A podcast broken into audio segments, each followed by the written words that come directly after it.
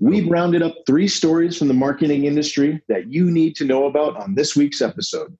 Some of our topics include how to reach Generation Z, a seafood market who's planning to use marijuana to increase customers, and a top digital marketing trends list that you should pay attention to in 2019. That's next on Inbound Academy.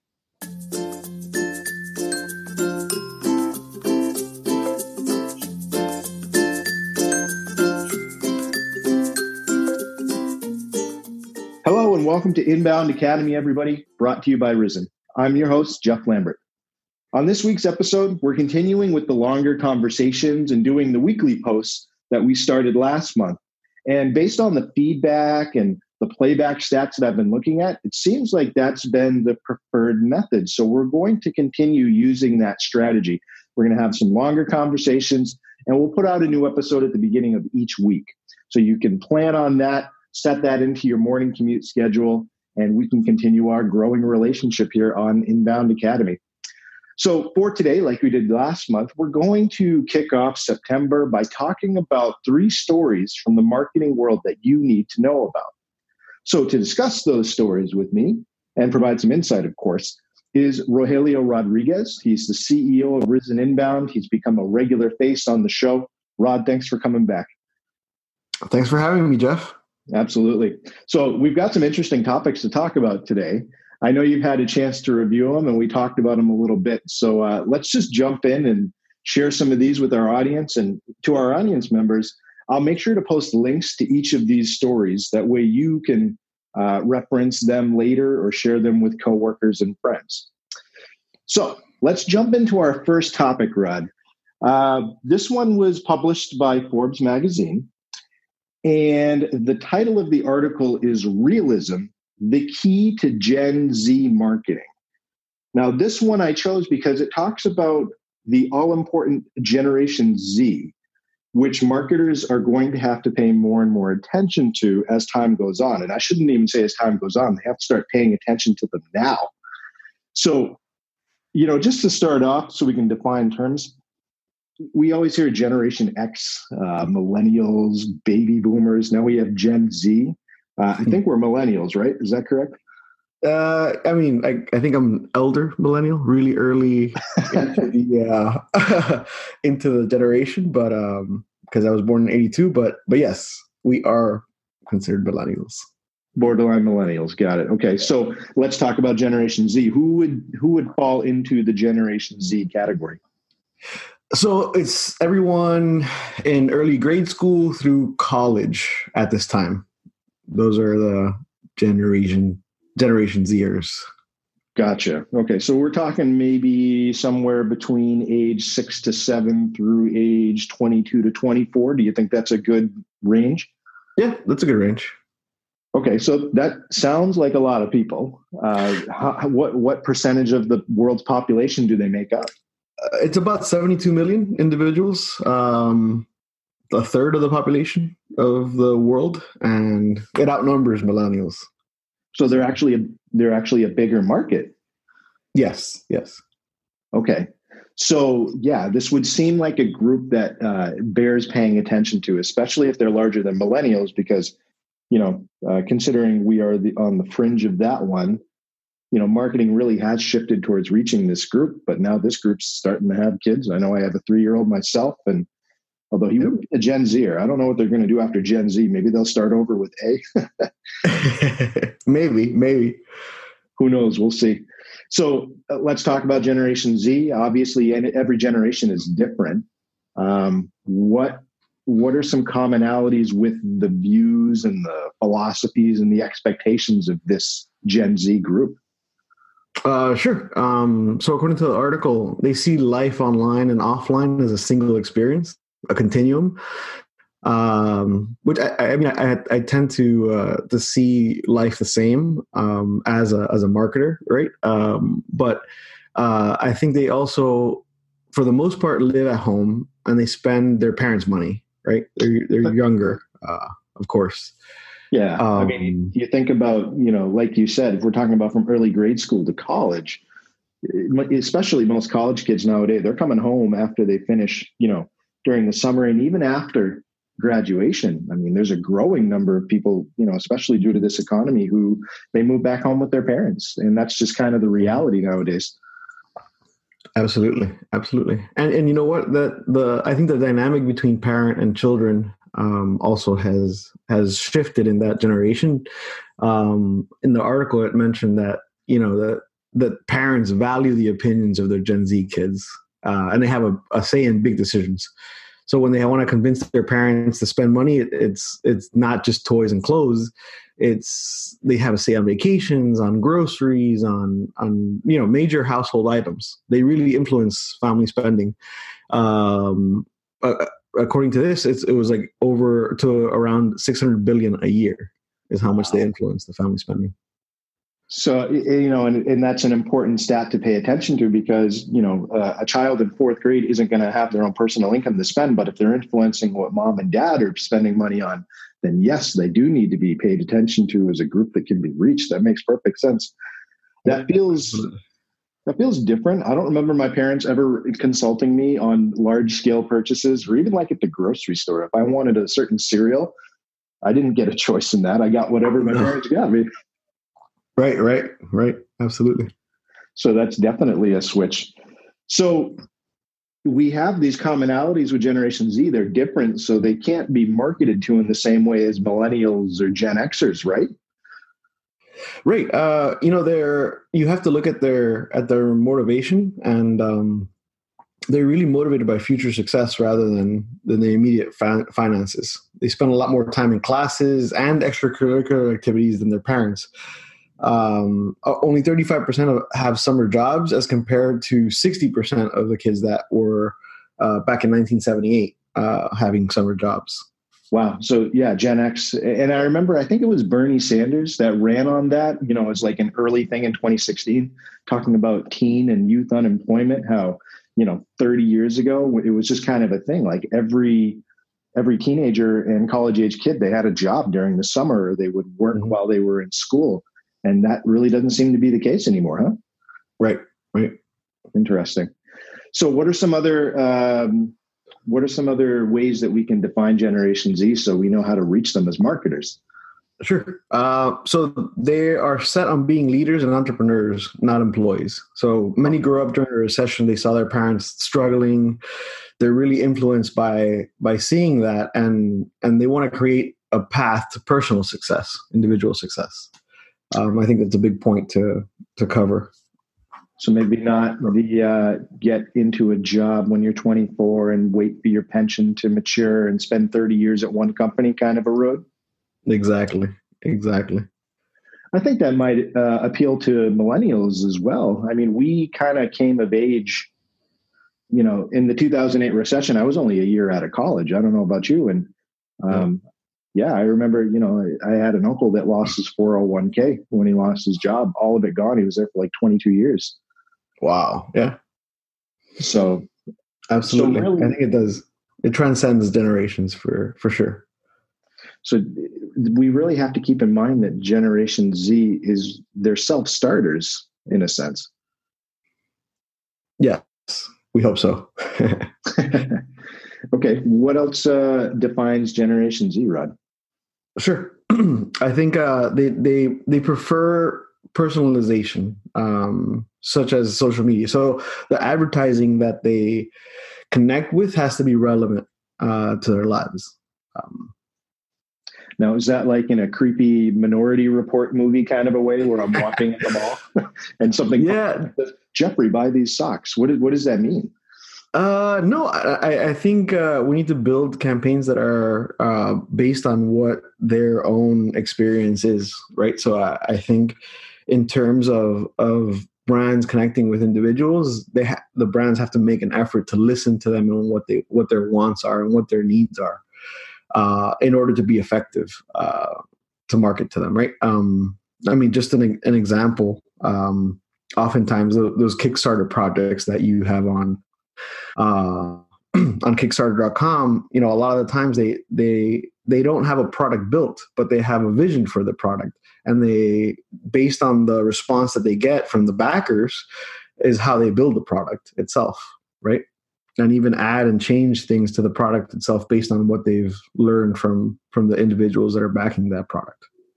Yeah, that's a great point, Rod. Kickstarter is is kind of like a hub for that, where, like you said, uh, there was a board game that I supported a couple years ago on Kickstarter that was based on uh, it, it, was like a zombie type of thing and i thought it was really cool because it was a spin-off you know after the walking dead started and i was really into that genre and they were talking about this is the idea that we want to do these are the packs that we want to come out with you know after the fact to be able to expand it and i was thinking this is really cool. And yeah they they eventually came out with it. The game's neat you know they're still coming out with updates for it. I can't remember the name of it. I got to dig it out of the closet but that that is a great point um, yeah. So maybe that speaks to millennials a little bit as well. Have there been any uh, crowdfunding campaigns that you've ever jumped on? Uh, yeah, several. Uh, I, like the the Misen uh, knife, the chef's knife. That's like, you know, maybe a quarter of the cost of a traditional Japanese knife. Uh, I love that knife. Uh, I have it now. I use it every day, and also their their pans and their cookware. Like they're like professional level cookware for um, that doesn't cost as much as the professional uh, level cookware that's out there. You know. Hmm. What was the name of it again? Misen. It's a M E M I Z E N. Misen. All right. Does it does it cut anything? I'm interested. Does it do well with meat? Cuts everything. I mean, you can make like paper thin uh, tomato slices if you want. okay, I'm gonna have to check that out. I always looking for a good knife in the kitchen. Yeah, yeah. And you know, I just bucks for the high end knife. 60 bucks. That's it. Ooh. That's it. Yeah. All right. Well, uh, Misen, if you want to contact Risen, uh, we're apparently giving you free advertising. So that and I just yeah. up that board game on, on Kickstarter that I ended up buying. It's called Z-Pocalypse. Good stuff.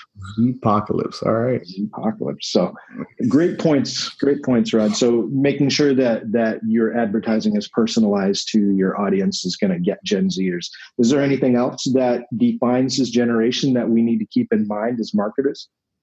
Uh, yeah, there's actually three three more elements, um, and we can go a little deeper into each. Uh, they they demand quality and they love luxury.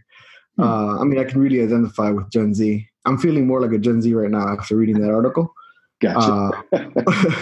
Because uh, you know, they want to spend on experiences um, instead of instead of being focused on stuff, right? Uh, accumulating stuff.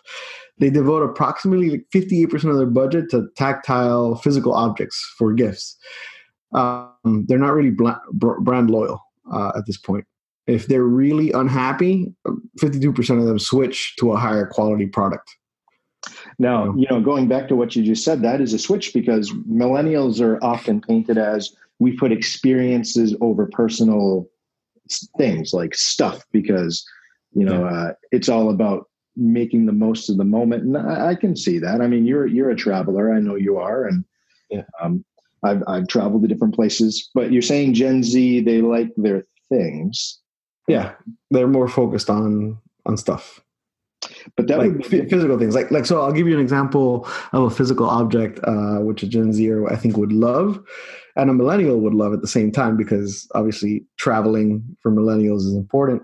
Uh, but like the away um, uh, bag the away uh, luggage uh, lifetime warranty uh, it's probably half the price of of a Tumi bag you know Um, and so it's, it's really high quality and people really, really love it. Um, the, the experience of buying the actual item and when you're getting it, it's uh, uh, a fantastic experience. It's really well built, and the fact that they back it up with a lifetime warranty, I think, solidifies the the that experience, right?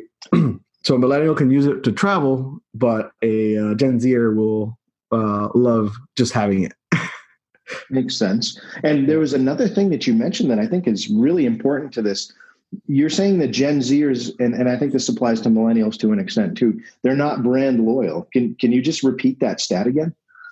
Yeah, 52% switch if they are dissatisfied to a higher quality product. That feels a lot different than my parents, you know, like the baby boomer generation, because I think about like my grand, well, my grandfather wouldn't be a baby boomer. He'd be even further back.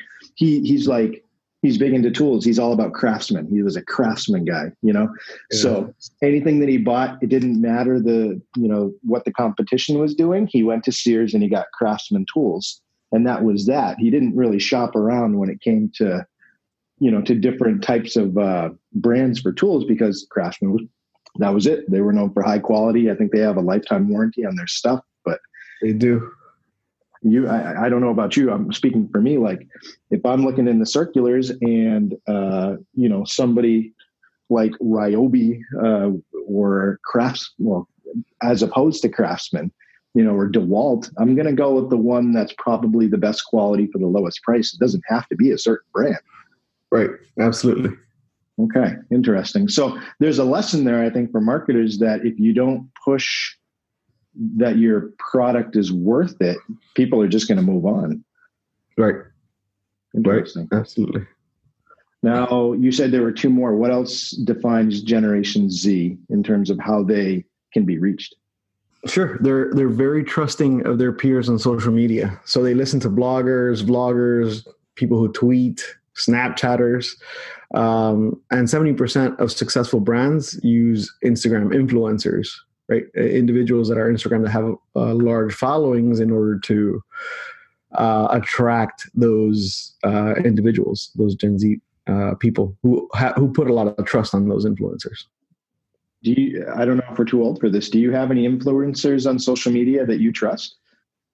Uh, yeah, I mean, I, I think Gary Vee, uh, you know, very, very pointed uh, commentary, and uh, I when he typically recommends something, I I, I look at it, uh, and I have a tendency to to go with his recommendation.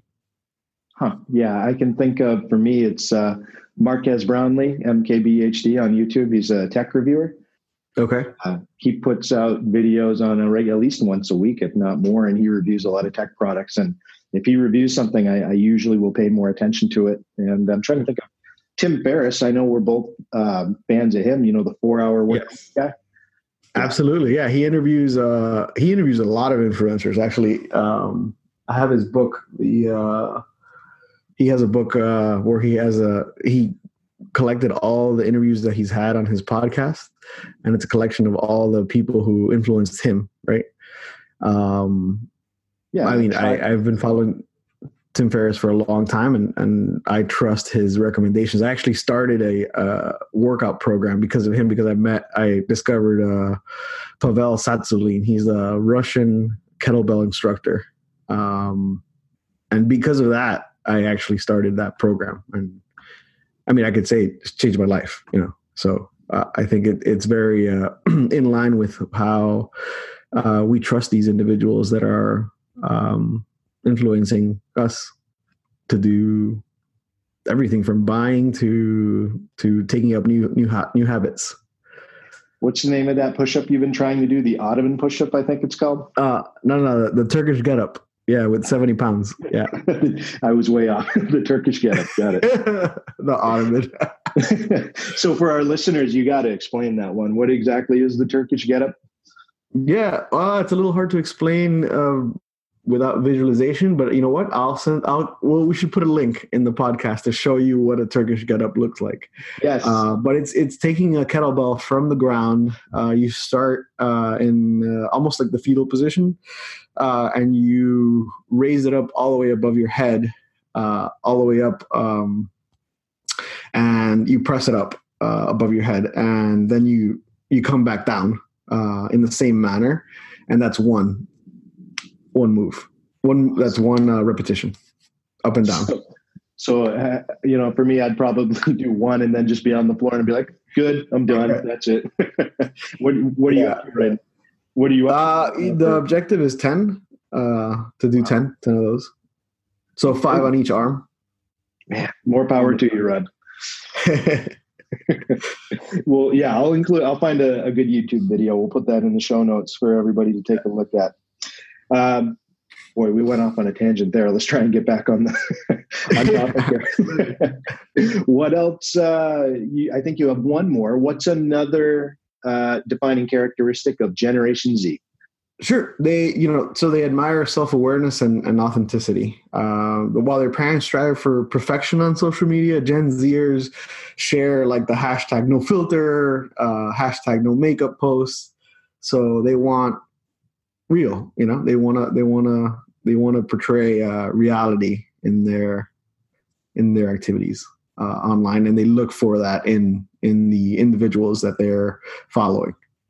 Interesting. So th- that's obviously something that should be kept in mind when you're thinking about campaigns to reach this group. Absolutely. Huh. All right. So, Rod, we're an inbound podcast. We're talking about marketing from an inbound perspective.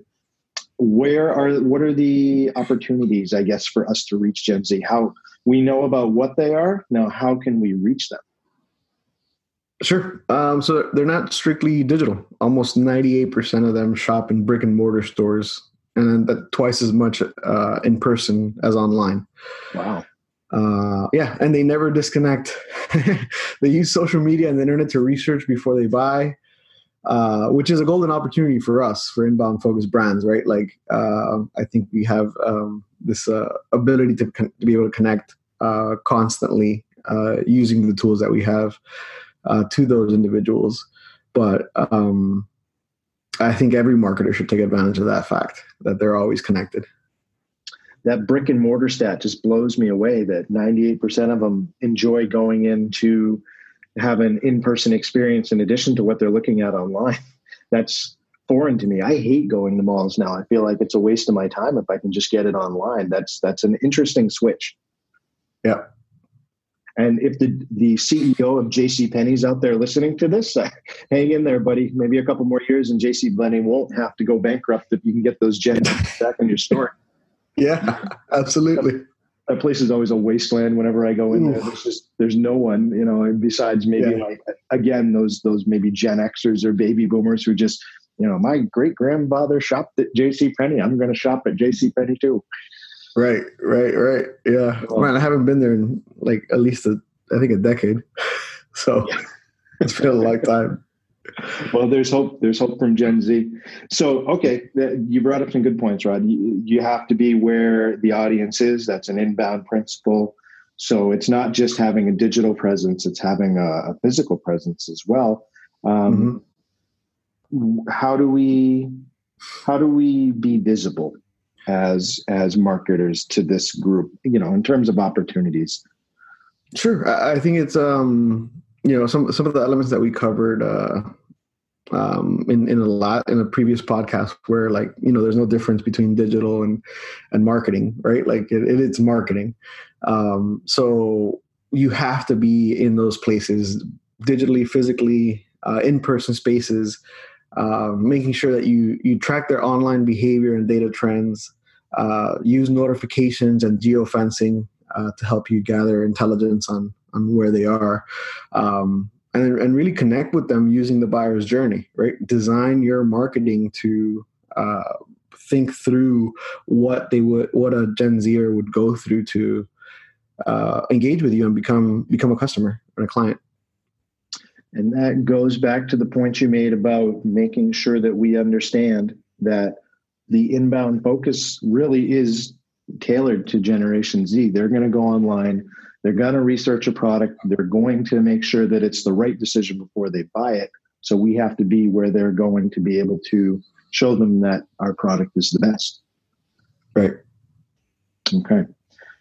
Well, is there anything else to cover about Gen Z? I think we've pretty much reached everything. That's a pretty broad spectrum uh, in terms of what Gen Z is and how we can reach them. Yep. Okay. I think we're good there. So there you have it, folks. Gen Z should not be ignored, a third of the population. And here's some ways that you can do it. So let's jump into story number two. Rod, I know you're excited for this one. well, I, I, think it's a, a genius idea. Uh, and and taking advantage of a trend um, that I don't. I mean, I don't think it's going to be able to be stopped by anyone. Uh, so go ahead and you could do the intro for it. okay. So I, I have to admit, I chose this one because it popped up and it said New England, and I'm from New England. So I was like, ooh, let me check this out. And I always look every month for marketing campaigns that have been a success. Like if our listeners remember last month, we talked about Spider Man, the new Spider Man movie, and how they use some um, different marketing tactics to be able to reach their audience. So here's another example of smart marketing. This is from a, a seafood restaurant chain called Legal Seafoods. They're very popular in Massachusetts, very popular uh, in New England in general. They're expanding out. They have some in Washington, D.C., they have some in Virginia, Pennsylvania, Jersey. They're slowly making their way down the East Coast. And I know you like going there whenever you go up to Massachusetts, right, Rod? Oh, absolutely. I mean, the clam chowder, that's, I try to make a stop every time I'm there. And I, I'm there once a year at least. So that's it's good stuff. Whenever I'm in Boston too, it's the same thing. Their swordfish is amazing. They have great clam chowder. So uh, let me give a little bit of background for our listeners who maybe are not familiar with this company because I grew up obviously watching these commercials. Uh, Legal Seafoods has always been a company. They do funny commercials. They do funny ad campaigns, but it's always safe. You know, there's never anything like controversial about what they do. Like to give you an example, they do commercials where fish are singing about not wanting to be eaten you know, like that was a commercial that I remember that they ran. Um, there was a good one, and I'll post a YouTube link to it where they had this like really serious narrator, and they'd zoom in on a beach and they'd say, "Save the fish! The fish are disappearing. We need to work together." But then they would end it by saying, "Save them so we can eat them later." Kind of a thing. So it starts off with this like environmental like appeal, and then it's like, well, we want to save them so we can enjoy eating them. So uh, they they have that kind of like it's funny, but it's not controversial because they're a family restaurant. They don't want to kind of tip the wagon too bit. But they just unveiled this new marketing campaign and it's called Welcome to Legal. And Rod, I'm just going to let you talk about well, let me before I do that. It's called Welcome to Legal because it is based on they are targeting the recently uh, passed law in Massachusetts that allows for recreational marijuana. So they're they're playing on the popularity of this new law, and there's dispensaries opening up everywhere. So their campaign is called "Welcome to Legal," and they're they're shooting for the ganja market, basically, uh, as kind of a to to catch the tidal wave. And they're being really creative about this. So, Rod, can you tell us some of the ways that Legal Seafood is targeting the marijuana craze in Massachusetts right now? Yeah, no, absolutely. You know, and, I, and I, I, I love the fact that they're leveraging what is happening in society and these changes to to sell more more seafood, right? So uh, one of the things that they're doing is their commercials are airing at at 4:20 p.m. each day, which uh, for those involved in the uh, smoking of marijuana, 4:20 is the time that they have designated to be uh, a time to uh, smoke marijuana, right? Yep. Um, so I think they're they're leveraging that uh, understanding and uh, then uh, posting those commercials at that time. Yeah, um, commercials.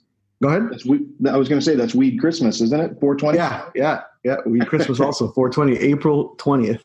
Yes, yes, uh, as well. and then um, the commercials actually show uh, fish with trippy kaleidoscope backgrounds uh, and slow motion fish footage. uh, the menus in the restaurant are divided into smoked, baked, and fried sections. This is awesome. Uh, and then people can text legal seafoods at 4:20 p.m. each day to be entered to win a free packed bowl, quote unquote, of chowder.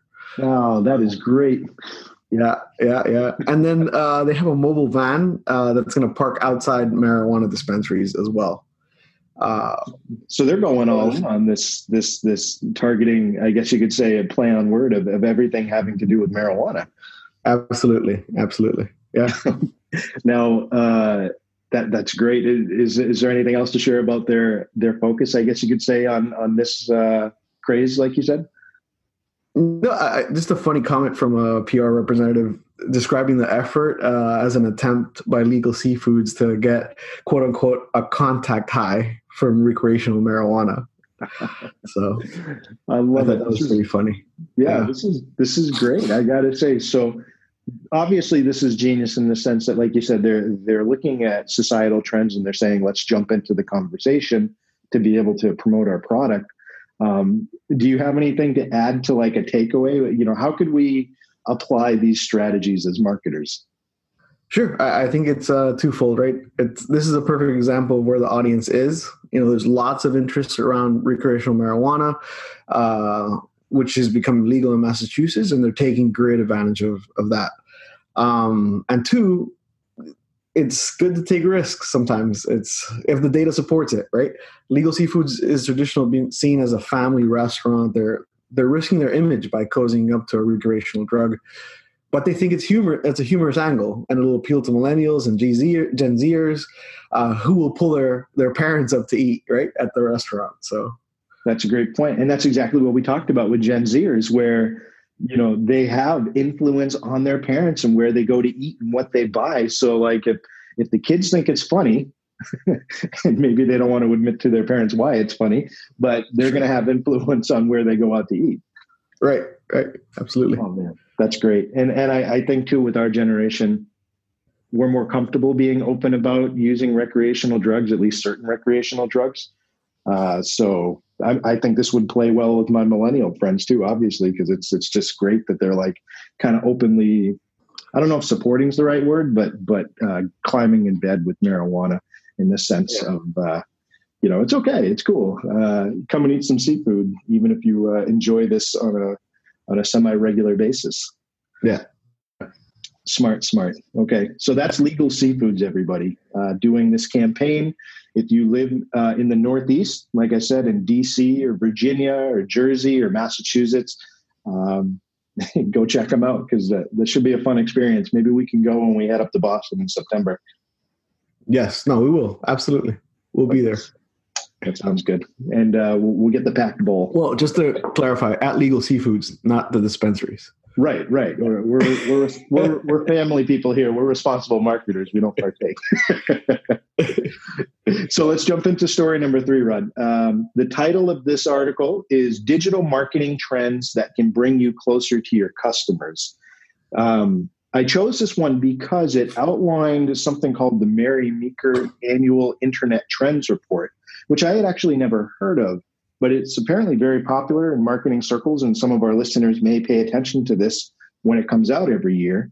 Um, my question for you, Rod, is this is a famous report, something I'm going to pay more attention to going forward. Who is Mary Meeker? Uh, yeah, um, she's she's big in the in the venture capitalist world. Uh, she's a leading voice on internet and emerging technologies. She's had uh, uh several successes. Um, she was named actually uh, one of the 100 most powerful women in the world list in 2014, and she releases this annual report uh, of of trends on on internet happenings. Um, it's very popular both with uh, the venture capitalist world as well as as marketers uh, because this this this data helps us make decisions on uh, on our marketing campaigns. Sure. And calling back to our last episode, well, not our last one, but the last one you and I did together.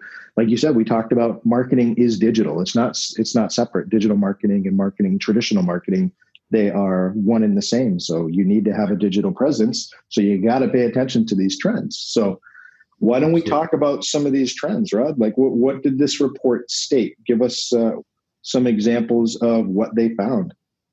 All right, there's a lot. So let's let's uh, go one by one. Right, 51% of the world, or 3.8 billion people, were internet users last year. Wow. Uh, yeah, and that uh, brings us to like seven out of 10 of the world's most valuable companies are tech companies. So Amazon, uh, Microsoft, Amazon, Apple, Alphabet were the top four.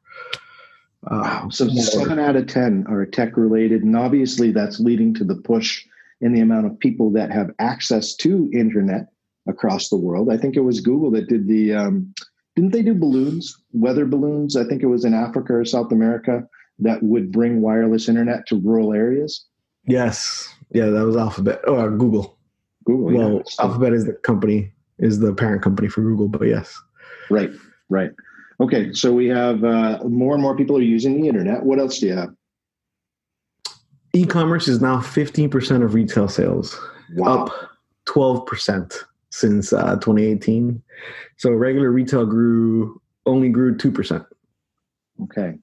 Maybe that'll change as uh, Gen Zers get older. But yeah, 15% bump in e-commerce. So it's important to have stuff uh, available to purchase online. Absolutely, absolutely. Okay. What else? Yeah. I, I think it, it, it, adds to, you know, I mean, just thinking about the future uh, with e-commerce, I think um, uh, an experience that's going to like drive both together uh, somehow is, is coming. You know, I think Amazon with their Amazon stores is, is really at the forefront of that experience, right? Where it may start online, but they, they can go to a physical location to pick it up without having to interact with a human necessarily. Maybe yeah, a machine or a shelf will give it to you. That's a great point, Rod. Like uh, their the markets in, in Seattle that they opened up. Remember they uh. They bought Whole Foods and then they opened up. I think it was one prototype store, but I'm sure more are coming.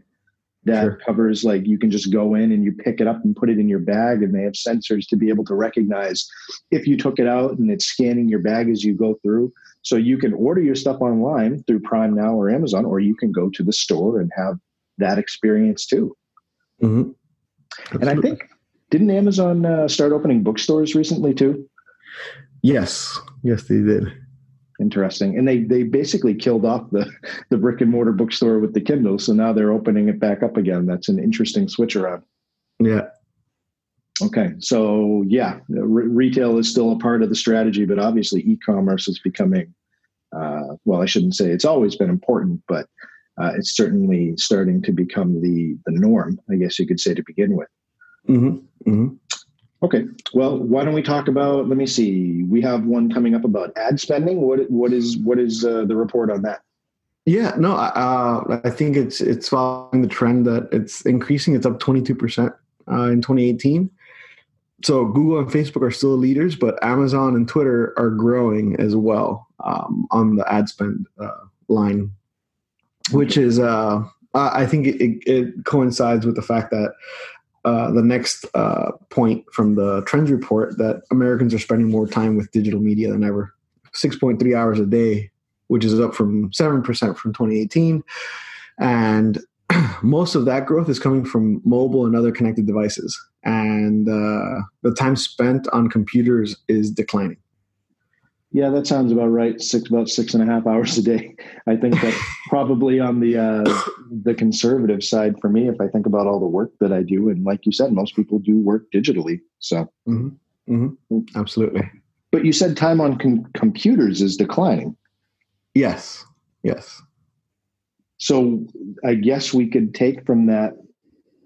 We have to make sure that our campaigns are obviously mobile friendly first Absolutely, uh, that's a that's the biggest point. You know, uh, just build your sites or your experience uh, for the mobile experience first, because that is the fastest uh, growing by far way to access the, the internet. Interesting. Okay. Yeah. Um, the, the next one. more to, yeah. Let's keep going. Yeah. The next one is images are increasing the means by which people communicate thanks to faster Wi-Fi and better phone cameras.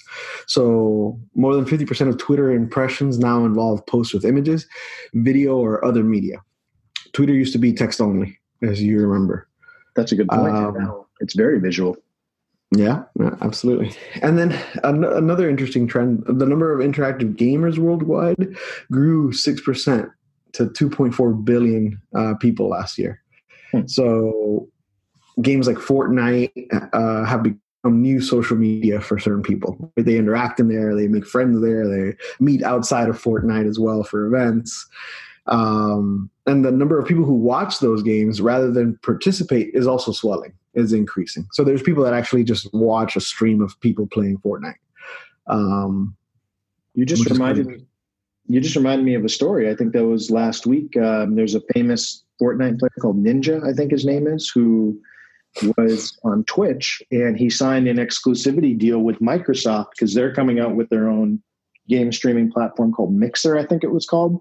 And uh-huh. he, he switched from Twitch to Mixer and he took like a huge chunk of their base with him to this new platform. So, wow, okay. So interactive gaming's, uh, I don't, you know, I'm not too much into the, into the multiplayer games, but 2.4 billion people, my goodness. Yeah, I, I, mean it's huge, huge, huge. I mean, I used to play Halo back a long time ago. but Yep. it wasn't like this. Uh, I've I've uh, interacted a few times with Fortnite, and uh, it's amazing. It's a whole world in there. You know. It's crazy. I know that's what all the kids are. My wife's a teacher, and all of her students, she's a middle school teacher. They're all into Fortnite. Like that's the thing. And I, I don't get it, but I guess that's because I'm getting older.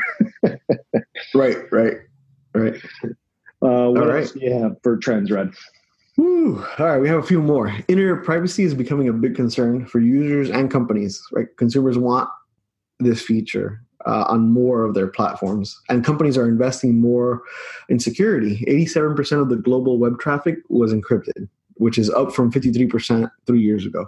Hmm, good job. Um, and then, uh, along with security, you know, problematic content on the web is uh, continuing to increase. You know, fake news, radical content, abusive language, and bullying. Um, 42% of US teens have experienced offensive name calling online, uh, terrorists being radicalized on sites like YouTube. Social media has encouraged increase in political polarization as well.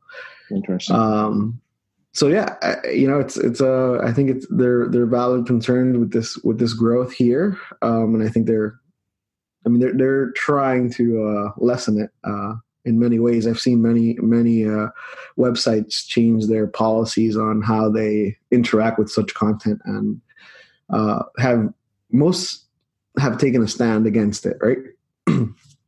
um, but it still seems to be growing yeah. uh, online. It'll be interesting to see how governments get involved more and more with this too because i know there especially in the united states there's there's a growing demand for congress to do something about this because they're kind of letting the companies themselves figure out how to police this content but then you've got free speech issues so that's going to be one to keep an eye on definitely Yep, absolutely. All right. And two more, I promise. Two more internet trends and we'll wrap it up. So, of the top 25 most valuable tech companies, 60% were founded by first or second generation immigrants.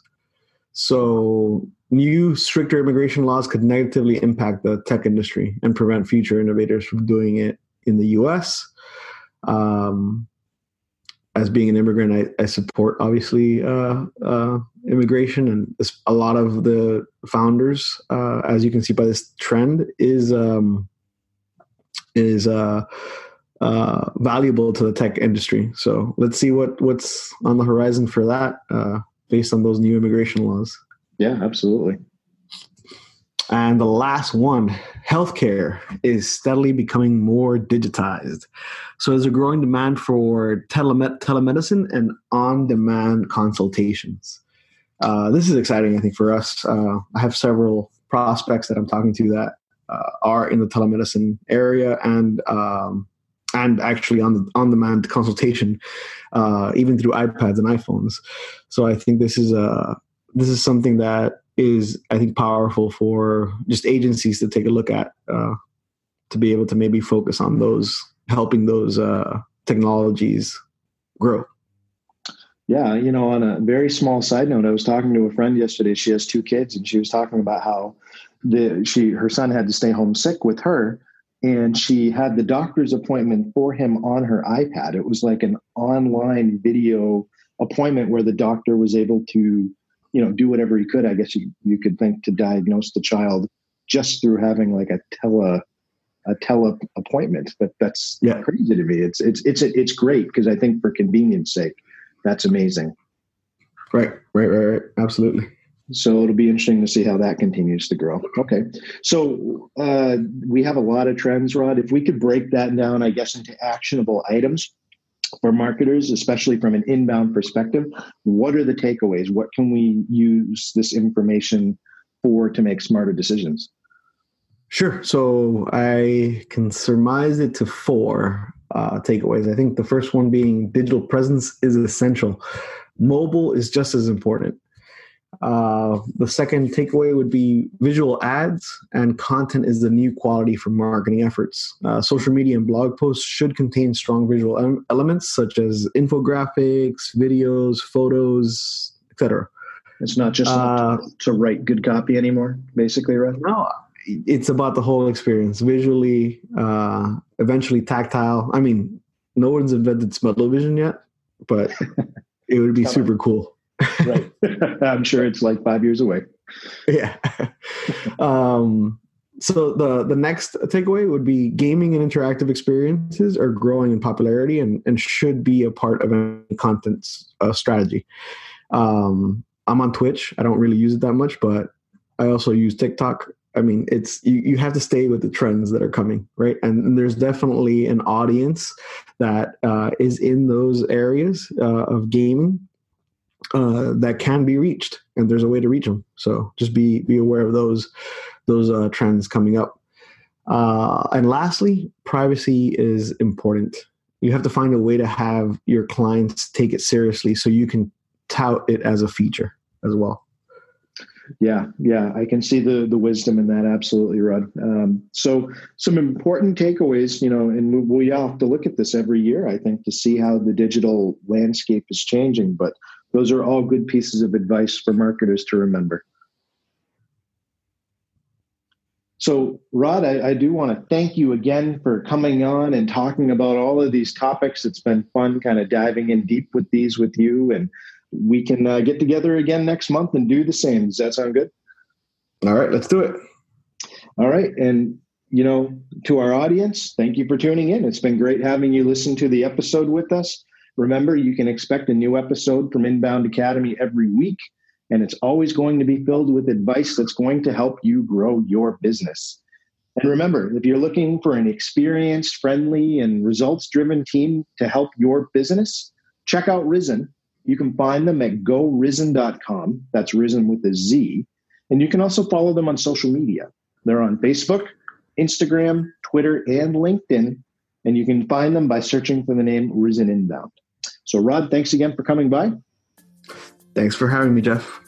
And to our listeners, we'll see you on the next one.